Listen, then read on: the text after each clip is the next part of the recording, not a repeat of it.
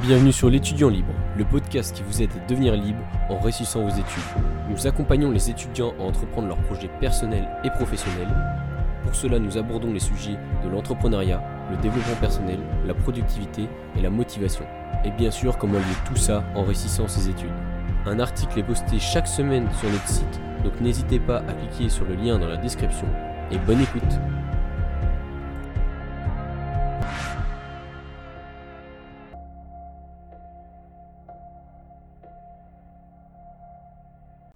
Salut les étudiants libres. Si vous êtes ici en train d'écouter ce podcast, c'est sûrement que l'entrepreneuriat ou le lancement de projet vous intéresse. Que vous avez sûrement eu des dizaines d'idées, de choses à faire en parallèle de vos études pour commencer à vivre vos rêves. Donc si vous êtes comme moi, vous êtes un rêveur et vous aimez voir les success stories que nous nous montrent à la télé, au podcast, à la radio, mais surtout sur internet. On voit ces success stories d'entrepreneurs qui ont tout réussi, qui dès le premier obstacle qu'ils ont surmonté, ce fut un succès et leurs premières idées ont réussi à leur rapporter des millions d'argent. Je veux bien entendu parler de ces génies comme Elon Musk qui a révolutionné le monde de la voiture électrique et des lancements de fusées, ou Mark Zuckerberg qui a réussi à rassembler des millions de personnes sur un seul réseau social, ou Steve Jobs qui a carrément inventé les smartphones que l'on a aujourd'hui dans nos poches et que l'on utilise tous les jours, ou Warren Buffett qui est la troisième plus grande richesse du monde et qui est le plus grand investisseur encore vivant aujourd'hui. Si vous êtes comme moi, tous ces entrepreneurs vous font rêver. Vous n'aurez pas forcément de faire la même chose qu'eux ou de vivre la même vie que eux, mais leur succès est forcément une source de motivation pour vous. Mais alors on peut toujours se poser la question comment ils ont fait? Quelle est la différence fondamentale qu'ils ont entre nous et eux? Qu'est-ce qu'ils ont fait pour réussir? Comment ils font quand ils tombent sur un obstacle? Comment ils font pour le surmonter? Alors que nous, dès le premier obstacle, on va trouver des excuses et réussir à abandonner pour n'importe quoi. Il y a bien sûr des dizaines de raisons à cela, à leur succès. Une part de chance forcément, une part de chance sur leur timing, sur les personnes qui les ont entourés et aidés. Mais ce qu'il faut savoir, euh, ce qu'il y a en commun sur toutes ces success stories, eh ben c'est tout simplement eux. C'est les décisions qu'ils ont prises. C'est à quel moment, quelle décision, quoi faire et comment penser. Et ça, on peut s'en inspirer. On ne peut pas s'inspirer de la chance qu'ils ont eue, mais on peut s'inspirer des choix de génie qu'ils ont réussi à faire et qui les ont amenés à leur succès. C'est pour cela que nous allons voir dans ce podcast comment penser comme les génies de l'entrepreneuriat. Bon, bien sûr, je vais pas vous mentir, il n'y a pas de méthode magique, il n'y a pas un état d'esprit de gagnant comme on pourrait voir sur des vidéos un peu putaclic qui vont vous donner des résultats garantis. Puisque avoir du succès est un sujet plutôt large et penser d'une manière qui vous amène au succès est très compliqué, ce que j'ai fait dans ce podcast, c'est que j'ai essayé de rassembler tout ce qui revenait dans les interviews, mais aussi dans les livres les plus inspirants et qui ont le plus de succès dans le domaine de l'entrepreneuriat. Donc la suite du podcast va se dérouler en plusieurs parties, et ce qu'il faut savoir, c'est que de manière générale, chaque partie correspond à une idée développée dans un livre. Donc je ne peux pas me permettre de résumer un livre entier en quelques minutes, mais je vais simplement dans ce podcast vous présenter les points importants, les points qu'il faut savoir et vous offrir l'esprit sur ces notions. Si vous souhaitez être plus intéressé et découvrir un peu plus ces notions en manière plus développée, je vous invite à lire les livres que vous retrouvez dans la description ou à la fin du podcast. Et de manière générale, de toute façon, on va reparler de toutes ces notions dans d'autres podcasts ou dans des articles qui vont sortir sur l'étudiant libre, puisque ce sont des notions majeures dans la réussite d'un projet. Premier point, il faut oser se lancer. Et ça, c'est peut-être le plus grand conseil que je peux vous donner de ce podcast. Si vous devez vous arrêter à un seul conseil, c'est maintenant. Écoutez ce conseil et ensuite vous pouvez directement commencer. Même si tous les autres conseils réunis sont très importants, osez se lancer, vous assurera au minimum quelques résultats. Même si ce n'est pas le succès, au moins vous aurez un début de résultat. Ce qu'il faut savoir, c'est que si on ne se lance pas, eh ben, il ne se passe rien. Ça peut paraître bête, mais les gens qu'on voit à la télé, c'est pas les gens qui ne se sont pas lancés. On regarde jamais à la télé quelqu'un qui a pensé toute sa vie à une idée, qu'il a essayé de la peaufiner dans sa tête pour avoir quelque chose de parfait, et qu'au final, il n'a jamais eu le courage de se lancer. Ou que quand il s'est lancé, il s'est rendu compte que son idée n'était en fait pas si géniale. Quand on fait rien, cela nous amène à rien. Mais quand on fait quelque chose, ça ne nous amène pas forcément au succès, mais ça nous rapproche un peu plus, de jour en jour, au but que l'on veut obtenir. Eh bien, imaginons que vous voulez débuter au skate. Qu'est-ce qui va se passer? Au début, vous allez être seul et vous n'allez pas oser aller dans un skatepark parce que vous tenez à peine debout sur la planche. Vous arrivez à peine à rouler pour aller jusqu'au skatepark tout seul, sans mettre les deux pieds à côté. Donc forcément, au début, vous n'allez pas vouloir y aller. Vous n'allez pas vouloir vous ridiculiser. Mais donc vous allez pouvoir commencer chez vous tout seul à faire euh, quelques tricks comme un ollie par exemple. On commence tous par là au début. vous allez essayer, vous allez tomber, mais au final, personne va se moquer de vous parce que la seule personne qui vous voit, c'est votre mère. Elle vous voit à travers la fenêtre et elle va pas commencer à se moquer de vous. Donc c'est bien, vous allez commencer à progresser. Mais imaginons que vous soyez allé directement dans le skatepark, dès le début, à vous affronter au regard des autres. Finalement, vous vous rendrez très vite compte qu'il ne serait rien passé de grave. Certes, vous allez avoir les mêmes chutes, et peut-être que les gens vont vous regarder avec un sourire dans le coin, mais ce sera simplement parce qu'ils se souviennent que eux aussi ils ont débuté. Eux aussi ils sont passés par là. Par le moment où on se casse la cheville en retombant, ou, ou qu'on se fait mal aux genoux parce qu'on est retombé sur les genoux. Ils sont tous passés par là. Et vous savez quoi, de manière générale, les gens qui vont se moquer de vous sont simplement des idiots. Des idiots qui ne savent pas se regarder en arrière et savoir qu'ils sont passés par là. Ou tout simplement des gens qui n'ont même jamais osé essayer. En plus, s'il y a des gens qui sont expérimentés autour de vous dans le skatepark, il y a de fortes à parier qui, vont venir pour vous aider, pour vous donner quelques conseils. Car eux, contrairement à vous, ils voient ce que vous faites de mal. Ils peuvent vous dire spécifiquement qu'est-ce qu'il faut changer pour que vous réussissiez. Donc vous pourriez progresser seul, mais vous progressiez moins vite. Votre mère va pas sortir de la cuisine et vous dire non, tu fais mal ton lit et tu devrais faire ça. Alors que progresser face aux gens et parler de ce que vous faites autour de vous va certes paraître comme quelque chose qui va faire plus peur, mais les conseils que vont vous donner les gens vont vraiment valoir de l'or. Et n'oubliez pas, ceux qui vont se moquer de vous sont des idiots ou des peureux qui n'osent pas se lancer et qui sont jaloux de ce que vous faites. Bon après voilà, je vous, avoue que il y a une différence entre se lancer à faire du skate et se lancer pour un projet qui nous fait vraiment peur. Parce que de manière générale, on se sent beaucoup plus seul quand on commence un projet d'entrepreneuriat quand on est étudiant. Peut-être qu'avec le temps, quand on devient plus vieux, il y a plus de gens, mais en tant qu'étudiant, on est moins nombreux à oser se lancer. Mais je pense qu'il faut toujours rationaliser la chose et de se dire que se lancer dans un projet peut se comparer à n'importe quelle activité que l'on débute. C'est forcément dur au début, mais plus on avance et plus ça devient facile. Il y a d'ailleurs un proverbe qui est japonais, il me semble, qui dit qu'il y a deux moments parfaits pour se mettre à planter un arbre. Le premier moment, ça aurait été il y a 20 ans, parce que vous auriez déjà des fruits dans votre arbre et vous pourriez déjà manger les pommes de votre arbre. Mais le deuxième meilleur moment, c'est maintenant. Puisque si vous voulez du résultat, si vous voulez des fruits dans 20 ans, il faut le planter maintenant. Et c'est pas demain, c'est pas à repousser, c'est pas à se dire, mince, j'aurais dû le planter avant, maintenant c'est trop tard. C'est jamais trop tard. Le meilleur moment maintenant pour se lancer, c'est aujourd'hui. Donc je pense que ce proverbe est très bien fait pour être comparé avec l'entrepreneuriat et pour se lancer dans n'importe quel projet. Deuxième point, un entrepreneur à succès, c'est se montrer proactif. Qu'est-ce que c'est être proactif? Proactif, il faut savoir que c'est un état de pensée qui s'oppose à l'état de pensée de réactif. Prenons un exemple. On va prendre l'exemple d'une personne qui est réactive. Imaginons que cette personne est en études et qu'elle se plaint tout le temps de ses études. Par exemple, elle va tout le temps se plaindre que ça lui prend du temps, qu'elle n'a pas le temps libre, qu'elle n'a pas le temps de faire des choses chez elle si par exemple elle souhaite créer un projet, et que l'école lui prend trop de temps, que le peu de temps libre qu'elle a, faut qu'elle passe à réviser ou à apprendre des choses, et qu'elle peut rien faire, qu'elle est figée à cause de l'école. Cette personne va toujours se plaindre, elle va toujours trouver une excuse. C'est à cause du prof, c'est à cause des leçons qu'on m'a filées, c'est à cause du travail à faire, si je travaille pas, je vais avoir des mauvaises notes. Au final, cette personne, elle va être malheureuse. Malheureuse parce qu'elle peut rien faire.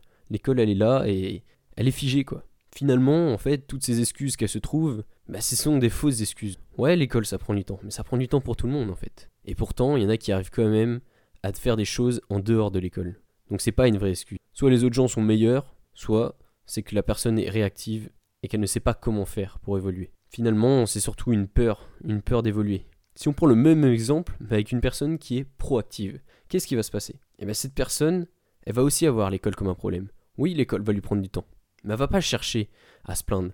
Elle va chercher à trouver des solutions. C'est comme ça. L'école lui prend du temps, elle accepte son destin comme ça, mais c'est pas pour autant qu'elle va pas se battre. Elle va essayer de se battre en trouvant des solutions, en trouvant des manières de réviser plus rapidement pour avoir plus de temps libre, ou de se libérer plus de temps, en arrêtant de regarder des séries par exemple. Ça, c'est une personne proactive. Il y a un problème, elle peut pas forcément changer ce problème, mais elle va quand même essayer de trouver une solution. Même si c'est pas parfait, ça sera déjà un début de solution par rapport à une personne qui ne fait rien, une personne réactive. Et si l'école continue de l'ennuyer, elle va quand même essayer de trouver des solutions pour rendre l'école plus fun. Rien ne vous empêche d'essayer de faire les choses différemment. Si je prends mon exemple, je suis en école qui m'apprend à programmer des sites en IUT informatique, et un de mes cours consistait à suivre un document PDF écrit en texte, de suivre chaque instruction, de le faire moi-même, et de finalement faire le site que le prof nous demandait. Sauf qu'il n'y avait rien d'amusant là-dedans.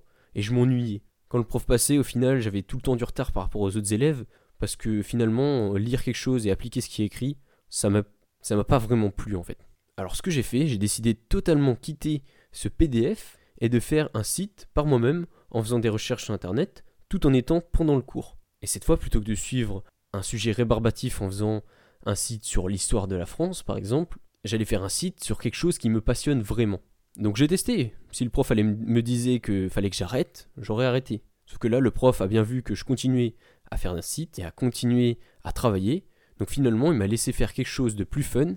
Et tous les autres commençaient à me regarder d'une manière bizarre, puisqu'en fait, ils enviaient la situation dans laquelle j'étais. Mais eux n'osaient pas se bouger pour trouver une solution. Et continuer à suivre le PDF. Donc ça, c'était un exemple de proactivité et de réactivité avec l'école, mais quelque chose qui touche déjà tout le monde, c'est le monde politique. On peut passer son temps à se plaindre de qui a été élu, de que la politique est tout le temps avec les mêmes personnes et que ça bouge jamais. On peut s'en plaindre, on peut accepter cette fatalité, mais tout de même essayer de changer les choses grâce à des associations par exemple. Quelqu'un de réactif va se plaindre sans jamais rien faire et va finalement être malheureux parce qu'il n'est pas libre de son destin. Quelqu'un de proactif va lui savoir que c'est mauvais, peut-être s'en plaindre, mais moins puisque lui essaiera de faire bouger les choses en créant une association ou en essayant de faire d'autres choses qui avanceront vers une solution. Troisième point, la volonté d'apprendre. Une des clés du succès d'un entrepreneur de génie, c'est sa volonté d'apprendre. C'est sa volonté de toujours s'améliorer et de ne pas rester sur ses acquis. Car c'est tentant de rester sur ses acquis, d'être heureux comme on est, avec les compétences que l'on a. Mais si on reste comme on est toute sa vie, alors on n'évolue jamais il y a très peu de chances qu'on arrive au succès. On entend souvent d'ailleurs la même phrase dans les entretiens d'embauche qui est mon défaut est d'être perfectionniste. Et ça fait rire parce que finalement, perfectionniste, c'est un mélange entre un défaut et une qualité. Donc c'est vrai, faut savoir s'améliorer, faut savoir écouter les conseils. Si vous montrez vos choses aux personnes autour de vous, vous osez vous lancer et montrer ce que vous faites, vous allez recevoir des critiques, et même des critiques venant de vos amis. Et ça va vous faire mal, mais c'est quelque chose qui doit venir. Parce que c'est quelque chose qui va vous améliorer. Si vous êtes du genre à créer quelque chose, à le garder caché autour de vous, au monde qui vous entoure, et à juste le garder pour vous, c'est bien, mais vous n'allez jamais évoluer. En fait, c'est tout simplement que vous avez peur de la critique, vous avez peur que ce que vous faites soit mauvais. Mais c'est pas grave que ce soit mauvais, tout le monde passe par là. Comme je l'ai dit avec l'exemple du skater, c'est pas grave, parce qu'il y aura toujours des gens pour vous conseiller. Et ça, c'est la volonté d'apprendre. Même si ça fait mal, même si c'est dur, même si ça prend du temps, faut toujours essayer de s'améliorer. il ne faut pas se croire supérieur. Faut pas croire que l'on est meilleur et que les conseils que l'on nous donne, c'est simplement parce que les gens qui nous entourent sont idiots et qui ne savent pas ce que vous voulez faire, qui n'ont pas la vision de ce que vous voulez faire. Il y a forcément une part qui est vraie. Parce que si vous avez analysé tous les comptes Instagram, par exemple, pour essayer d'avoir le meilleur compte Instagram avec le plus de followers, parce que votre but est d'avoir un compte Instagram certifié de photos, par exemple. Si c'est ça votre but, alors oui, quelqu'un qui ne s'y connaît pas va peut-être pas comprendre votre stratégie de marketing, par exemple, ou votre stratégie pour atteindre des gens. Mais tout de même, si une personne voit que la photo ne lui plaît pas, c'est son droit de, vous dire que ça ne lui plaît pas. Vous pourrez écouter le conseil s'il vous semble pertinent, mais aussi ne pas l'écouter s'il est vraiment faux. Mais il ne faut pas se borner à se dire que chacune des conseils que l'on vous donne sont faux. Il faut aussi admettre que certaines personnes sont meilleures que vous, et que vous n'êtes pas parfait. Il faut savoir demander des conseils. Ne pas attendre qu'elles viennent à vous, mais savoir les demander et les écouter. Certaines personnes ont juste plus d'expérience que vous. Et avec le temps, vous serez aussi bonne que, eux pour trouver les solutions. Mais pour le moment, il faut savoir s'entourer de personnes qui peuvent vous aider. Et ça, c'est la volonté d'apprendre. La volonté d'apprendre, ça peut aussi venir par les livres. Ça, ça prend du temps, même si vous pouvez me dire que vous n'aimez pas lire, c'est quelque chose qui s'apprend. Et apprendre par les livres, c'est quelque chose d'incroyable parce que c'est vraiment basé sur l'expérience des personnes qui ont écrit le livre. Et donc, des problèmes qu'ils ont rencontrés, tout comme vous. Un autre point est qu'il faut savoir travailler dans son entreprise et non sur son entreprise. Sur ce point, j'admets que c'est quelque chose de plutôt compliqué et qui paraît totalement abstrait quand je vous en parle comme ça. Quelle est la différence entre travailler dans son entreprise et sur son entreprise? Ça tombe bien, je vais vous l'expliquer maintenant. Prenons l'exemple d'un plombier. Un plombier qui fait très bien son travail. Il travaille super bien, il ramène plein d'argent dans son entreprise et il est salarié de son patron. Très bien, son patron est très content, mais il lui offre pas un salaire assez énorme par rapport à ce qu'il fait. Il se tue au travail, il voit très peu sa femme le soir, et pourtant il continue. Bon, une idée lui vient à la tête. Pourquoi je ferais pas mon entreprise à moi? Comme ça, tout l'argent que je rapporte à l'entreprise de mon patron, cette fois c'est moi qui va la gagner. Et ça sera dans ma poche. Donc il se met à créer son entreprise, mais finalement il passe encore plus de temps qu'avant. Plus de temps pour simplement avoir le même résultat. Et même si c'est vrai qu'il gagne plus d'argent, Finalement, il a même plus le temps pour voir sa femme. Avant, il se plaignait, mais il arrivait tout de même à arriver à l'heure pour le repas. Alors que maintenant, c'est trop tard. Il arrive toujours en retard, il voit pas ses enfants, ils sont toujours couchés quand il rentre, et il est exténué, fatigué par toutes les heures de travail qu'il passe. il trouve plus de solution. Parce qu'il est dans son entreprise, mais c'est fini pour lui. S'il la quitte, il va falloir qu'il retrouve un métier. Peut-être qu'il est endetté, peut-être qu'il a pris de l'argent à la banque pour pouvoir créer son entreprise, et il est obligé de continuer comme ça. Sauf que son corps va lâcher.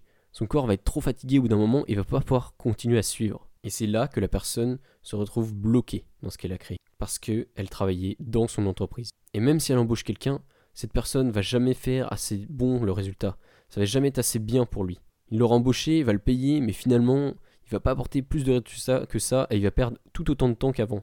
Parce que chaque erreur que fait l'employé qu'il a pris, ça va être du temps en plus qu'il va prendre pour essayer de réparer les erreurs derrière lui. Ceci est l'exemple de qu'est-ce qui est de travailler dans son entreprise. À la différence, si la personne avait décidé de travailler sur son entreprise, elle aurait certes peut-être été endettée aussi en prenant des prêts pour créer son entreprise de plomberie, mais dès qu'il aurait gagné assez d'argent pour embaucher une autre personne, elle l'aurait fait. Sauf que cette fois, à la différence, le plombier allait tout lui expliquer, tout ce qu'il sait faire et tout ce qui fait qu'il est fier de son métier et comment il fait pour être aussi fort? Il allait tout expliquer à son employé comme si son travail était réplicable par n'importe qui. Comme ça, si le travail est mal fait, on va venir dans un premier temps voir son employé, et si ensuite l'employé ne sait pas répondre ou ne sait pas réparer le problème, on va voir ensuite le patron. Et le patron, lui, pendant ce temps-là, va pouvoir, avec le temps libre gagné grâce à son employé, trouver de nouveaux clients trouver de nouvelles manières de travailler plus efficaces. Ce qui va finalement lui libérer beaucoup plus de temps libre, puisque ce n'est pas lui qui travaille,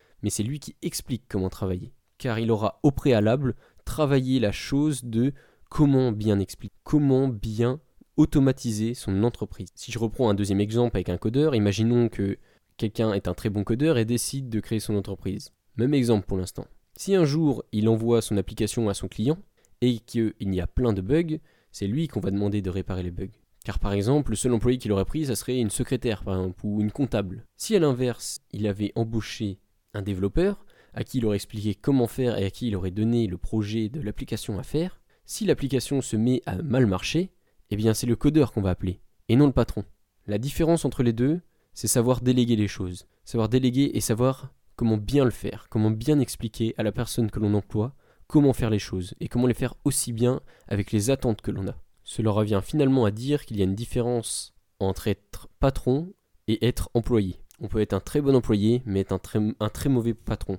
Et on peut être un très bon patron et être un très mauvais employé. Donc qu'est-ce que ça peut bien vouloir dire travailler dans son entreprise ou travailler sur son entreprise pour un projet personnel quand on est dans ses études? Ça veut tout simplement dire que certes vous, vous n'aurez pas d'employé, mais il faut savoir regarder là où on va. Il ne faut pas foncer tête baissée en se disant ce que je fais c'est parfait ou je suis vraiment un expert dans mon milieu. Et si ça ne marche pas, c'est que c'est les autres qui sont idiots. Parce que dans ce cas-là, vous allez passer énormément de temps à faire énormément de contenu sans jamais avoir de réels résultats. Si par exemple vous passez votre temps à faire une vidéo YouTube par jour, ce qui vous prend énormément de temps chaque jour, mais que vous ne travaillez pas l'efficacité de vos vidéos, l'efficacité de ce que vous dites, de ce que vous faites, de comment vous partagez votre vidéo, eh bien ça va pas avancer très vite et ça va vous prendre beaucoup de temps pour peu de résultats. Si maintenant vous passez sur une vidéo de qualité par semaine, mais que vous passez beaucoup de temps, le reste du temps que vous avez gagné, à la partager, à essayer de peaufiner le montage ou la qualité de votre vidéo, là ça va amener plus de résultats. Ça aura plus de chances d'amener du résultat. Donc c'est ça ce que ça veut dire en cas concret. Parce que je sais que vous n'êtes pas plombier ou vous n'avez pas les moyens de vous payer un employé. Mais vous avez les moyens de passer moins de temps sur ce que vous faites pour avoir de la plus grande qualité pour avoir plus de résultats ou pour essayer de vous faire aider, de vous faire entourer par des gens qui pourront vous aider à faire ce que vous faites.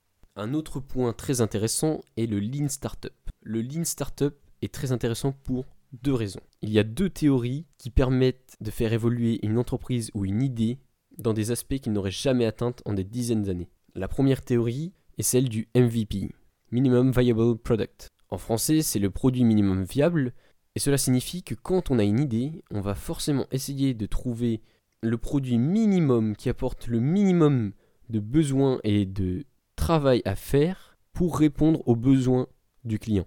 Si vous souhaitez par exemple faire du covoiturage dans votre ville, créer une association par exemple de covoiturage pour l'environnement par exemple. Alors le MVP, ça serait d'aller demander aux gens dans la rue s'ils seraient prêts à faire du covoiturage écologique dans cette ville sans être rémunérés.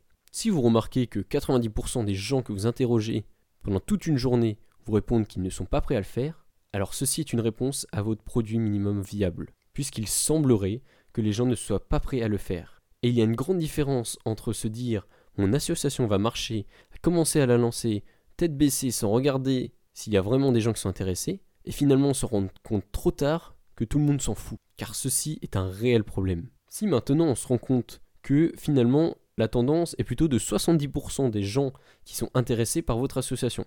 Très bien, alors vous allez commencer à lancer de la même manière des produits minimum viables, c'est-à-dire par exemple en commençant à faire du covoiturage vous-même. Avant d'attendre que les gens s'inscrivent à votre association, vous pourrez le faire vous-même pour voir s'il y a vraiment une demande et s'il y a vraiment des gens qui sont prêts à utiliser vos services. Si ce n'est pas le cas, eh bien c'est pas grave, vous n'avez pas dépensé d'argent et il est toujours temps d'arrêter. Si c'est le cas, alors très bien, ça veut dire que vous pouvez continuer et que votre idée intéresse toujours des personnes. De la même manière, vous auriez pu vous dire c'est bon, j'ai testé la demande grâce à mon questionnaire dans la rue, mais il y a une différence entre répondre à un questionnaire et à vraiment agir dans la vraie vie. Ceci, c'était pour la première théorie. La deuxième théorie, c'est la boucle itérative. La boucle itérative s'allie très bien avec le MVP. La boucle itérative est en fait une boucle qui revient à dire que vous commencez par une idée. Une fois que vous avez fait votre idée, vous allez construire un premier produit. Vous allez ensuite mesurer l'attente des gens ou essayer votre produit sur le terrain, même s'il n'est pas prêt, même s'il n'est pas parfait. Ça peut paraître contre-productif de vendre un produit qui n'est pas fini, qui n'est peut-être pas parfait ou qui est peut-être moche, mais le but c'est de voir si ça intéresse du monde. Donc vous allez tester votre produit et voir ce que les gens répondent. Si vous remarquez que dans votre produit, tout le monde se plaint d'une même chose, alors vous allez retourner sur votre... Vous allez reconstruire la chose en changeant ce problème qu'il y avait. Cela va en résulter un produit que vous allez mesurer auprès des gens et voir si c'est mieux. Si c'est mieux mais que vous avez apporté dans votre construction un deuxième problème, alors vous allez continuer ainsi à rechanger ceci. Les trois pôles importants de la boucle itérative sont la création de produits, la mesure du feedback, c'est-à-dire le retour client, et ensuite le pivot, c'est-à-dire de changer d'axe pour changer la fonctionnalité du produit, par exemple. Puis d'en recréer un nouveau, de remesurer et de rechanger par rapport au problème. Et c'est ainsi que votre idée de base que vous avez testée avec un premier produit va évoluer. elle va peut-être même pas évoluer dans le sens que vous souhaitez y aller, puisque vous allez vous rendre compte que la demande et les problèmes des gens ne sont pas exactement ce que vous aviez imaginé. Mais grâce à cette boucle itérative, vous allez dans le sens des gens, vous allez dans le sens de leurs problèmes, dans le sens de ce qu'ils veulent que vous apportiez au monde. Dernier point, et qui n'est pas le plus facile, c'est la méta-persévérance. La méta-persévérance, c'est persévérance avec méta devant. Ça, vous l'avez compris. Mais qu'est-ce que ça veut vraiment dire? C'est quoi la différence avec une persévérance normale? Quelqu'un qui va persévérer, c'est quelqu'un qui va avoir appliqué tous les conseils qu'il y avait au-dessus. Il va se mettre par exemple à faire de la guitare, poster tout sur YouTube, en parler aux gens autour de lui, ils vont lui faire des retours, lui dire tu devrais changer ça, ça, et ça sera mieux un jour. Et il va avancer comme ça, faire de la musique sur YouTube pendant un mois, deux mois. Finalement, ça fera six mois. Toujours aucune vue. Il va plafonner à 100 vues maximum et 150 abonnés. Ce qui peut paraître énorme ou très peu pour certaines personnes, mais en tout cas, c'est pas le succès ce qu'attend la personne. Elle va continuer à avancer un an, un an et demi, et toujours rien. En fait, il commence à se poser la question est-ce que ma chanson plaît? Puis il va lire une interview d'Elon Musk qui va dire il faut continuer à persévérer et c'est la clé du succès, même quand ça marche pas, il faut continuer. Et donc il va continuer. Sauf qu'en fait, il va peut-être continuer toute sa vie comme ça et jamais personne ne va être touché par sa musique. Parce que peut-être qu'il y a un problème. Peut-être que l'enregistreur de son son est vraiment mauvais et que sa musique est bonne, mais puisqu'il enregistre et qu'elle est vraiment nulle, alors personne ne l'apprécie à sa juste valeur. Il peut y avoir plein de raisons. Ou même juste son style de musique ne plaît à personne. Et c'est pas grave, parce qu'il peut toujours changer, il peut toujours essayer de s'améliorer. Mais il ne faut pas croire que persévérer mène forcément au succès. Et c'est là que la méta-persévérance intervient. Méta-persévérer, c'est savoir quand est-ce qu'il faut arrêter. À quel moment il faut arrêter son idée et se dire que finalement elle ne plaît à personne et avancer sur un nouveau projet pour éviter de perdre trop de temps. Et vous savez quoi? Personne n'a la réponse. Je ne peux pas vous donner une méthode vraiment précise pour savoir quand est-ce qu'il faut arrêter et quand est-ce qu'il faut continuer. En fait, ce qu'il faut se dire, c'est qu'il faut avoir une vision de son projet. Bien sûr, il faut appliquer tous les conseils que j'ai donnés avant, mais il faut avoir une vision. Et essayer de s'approcher au maximum de cette vision. Toujours s'améliorer, dans le but de s'approcher de la perfection que l'on a en tête. Et si à un moment, vous vous rendez compte que vous avez tout essayé, vous êtes vraiment arrivé au maximum, que vous êtes arrivé à la vision que vous aviez, et que vous pouvez plus rien faire pour vous améliorer. Alors c'est là qu'il faut méta-persévérer. Vous pouvez encore continuer quelques mois dans la direction que vous souhaitez aller, même si vous êtes arrivé au summum, Mais au bout d'un moment, il faut se dire que si vous avez tout essayé, alors à ce moment, vous aurez le droit d'arrêter. Et c'est là qu'il faut savoir se calibrer. Certaines personnes vont être tellement têtues, vont jamais savoir s'arrêter. D'autres vont se dire qu'elles sont en train de méta-persévérer, alors qu'elles sont tout simplement en train d'abandonner une idée qu'elle allait marcher. Qu'elle allait marcher dans les mois à venir, mais c'est juste qu'elles n'ont plus le courage de continuer. Alors il faut essayer de savoir, au fond de vous, de quel genre vous êtes. Est-ce que vous êtes du genre à aller trop loin ou à pas aller assez loin? De manière générale, les gens ne vont pas assez loin et n'ont pas le courage de continuer. Mais c'est peut-être pire de continuer pendant des années alors qu'il n'y a rien. Pensez à tous les chanteurs, tous les musiciens qui ont rêvé toute leur vie d'en vivre et d'être connus et qui n'ont jamais réussi à en vivre et que personne ne connaît. Ça fait peur, hein Ça pourrait vous arriver. Mais finalement, il y a une raison derrière ça. Peut-être qu'ils n'ont pas su méta-persévérer et qu'ils n'ont pas su changer leur style pour s'adapter à la demande. Donc pour moi, méta-persévérer, je pense que c'est qu'on atteint un stade où on n'est même plus passionné par ce que l'on fait parce qu'on a tellement essayé que ça ne marche plus, qu'on n'a plus envie d'en faire, parce que personne ne nous écoute par exemple, ou personne n'est intéressé par nos projets, mais c'est aussi au moment où on se rend compte qu'on a essayé tout ce qui était en possible de notre manière de faire. À ce moment-là, quand on aura tout essayé et qu'on aura autant la vision de notre projet, alors là, vous aurez le droit d'abandonner. Mais pas avant. Avant, vous devez continuer même si votre projet semble être inintéressant. C'est ça, méta persévérer. En conclusion, il n'y a rien de magique. Un succès, c'est dû à beaucoup de choses, et malgré tout, peut-être un peu de chance. Peut-être que vous n'aurez jamais cette chance de réussir. Mais si vous n'essayez pas, c'est sûr que vous n'y arriverez jamais. Et tous les conseils que j'ai donnés ici ne sont pas forcément partagés par tous les entrepreneurs à succès que l'on voit de partout. Mais une grande partie, une majorité, sont quelque chose qu'ils ont tous déjà essayé et mis en jeu. Alors je vais revenir sur les 7 points que j'ai vus dans ce podcast. Il faut dans un, temps, dans un premier temps savoir se lancer et oser y aller. Je peux vous conseiller le podcast Nouvelle École, qui est une grande source d'inspiration pour nous et qui est une interview de toutes les personnes que l'on peut voir qui sont des semi-célébrités et qui ont eux comme conseil principal à chaque fois dans chaque podcast qu'ils ont réussi leur projet tout simplement parce qu'un jour ils avaient essayé, qu'ils sont décidés de se. Deuxième point, il faut savoir être proactif. Je vous conseille le livre Les 7 habitudes de ceux qui réalisent tout ce qu'ils entreprennent. C'est bien sûr un livre que nous avons personnellement lu et qui est très inspirant et qui est une base surtout de beaucoup d'autres livres d'entrepreneuriat pour la suite. On retrouve ces principes vraiment partout. Troisième point, l'envie de vouloir apprendre et d'acquérir de l'expérience. Pour cela, je vous conseille rien d'autre que de lire des livres sur le sujet dans lequel vous entreprenez. Quatrième point, le fait de savoir qu'il est bénéfique de travailler sur son entreprise plutôt que dans son entreprise. Je peux vous conseiller le livre La semaine de 4 heures de Tim Ferriss, mais surtout The Imes, qui est le mythe de l'entrepreneur, dans lequel ce sujet a été développé.